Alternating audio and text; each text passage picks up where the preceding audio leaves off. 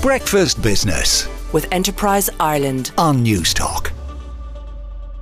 Last month, An Post said its delivery vehicles would soon be all electric, and now the ESB, which is part of the SIRO nationwide broadband rollout scheme, said it would follow suit.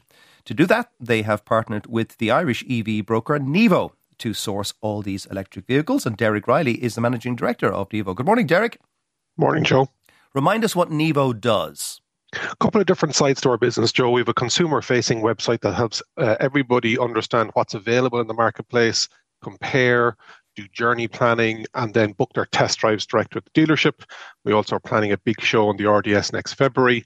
But they're our main consumer facing sides of the business. But our business sides of the business, our B2B side, is our advisory service. And that's where we met with SIRO, where they had started their transition to electric, but they came along to us to understand how to take that next step and to make sure that the steps that they were taking were in the right direction. Now, uh, do you lease these uh, electric vehicles for companies like SIRO, or do you buy them and then pass them, lease them onwards?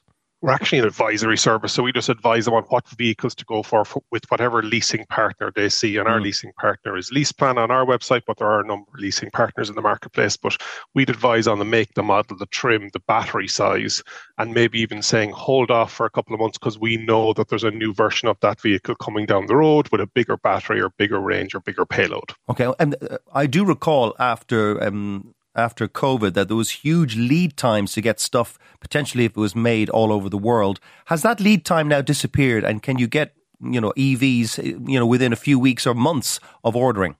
there's definitely EVs in stock on the ground for sure, but if you're looking for a specific type of battery or a specific payload or a shape or body, depending on what your business is, there may be a bit of a lead time, but nothing like what we had during the pandemic. All right, what kind of range is typical now in an electric vehicle?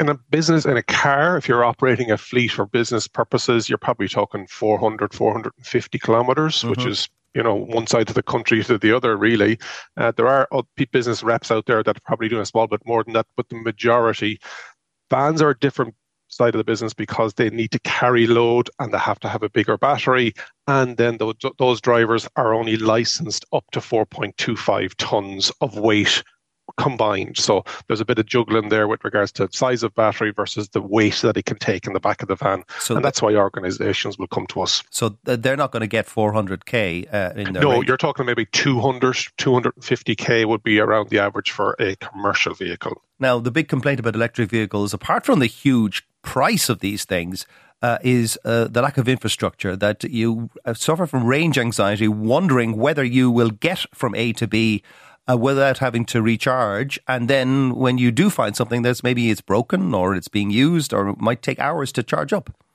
And that's why we partnered with, with our telematics partner, Geotab. And what we can do is we can take the initial fleet, understand where it's going, how long it's driving for, what range does it actually need, where are they congregating, where would you as a business put in chargers if you had to, to select a depot across your network. And what Geotab can do for us is we're a partner for them, understand the data first, because it has to be business viable, Joe. If a business wants to go electric for whatever reason, sustainability reasons, economical reasons, we want to make sure that they're doing it for the right reason. Uh, and we can give them that data back by working with the likes of Geotab to understand what are these vehicles doing and how do they drive, where are they driving, how long are they driving for. Because if you ask any driver, they assume that they're doing more miles than they're actually doing.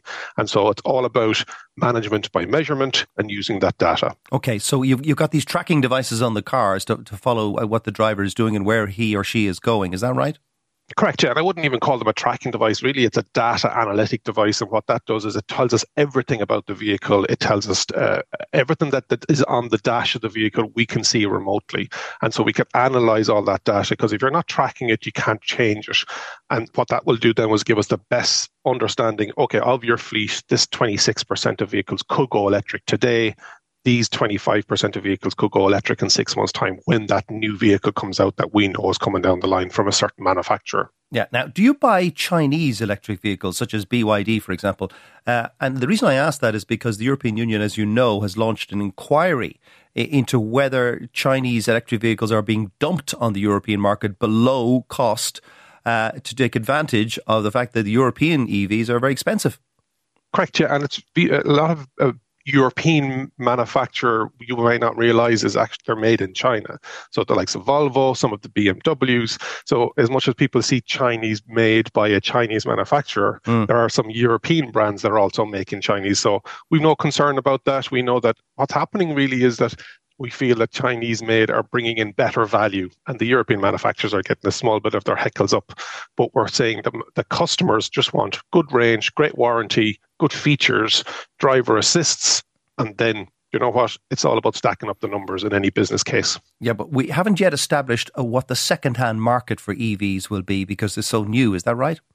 Correct, yeah. So we've about 800 used EVs, cars specifically. We don't have data on the vans yet, sitting on forecourts around the country. So it's a great time to purchase a second-hand EV because there's good stock out there, there's good negotiating powers.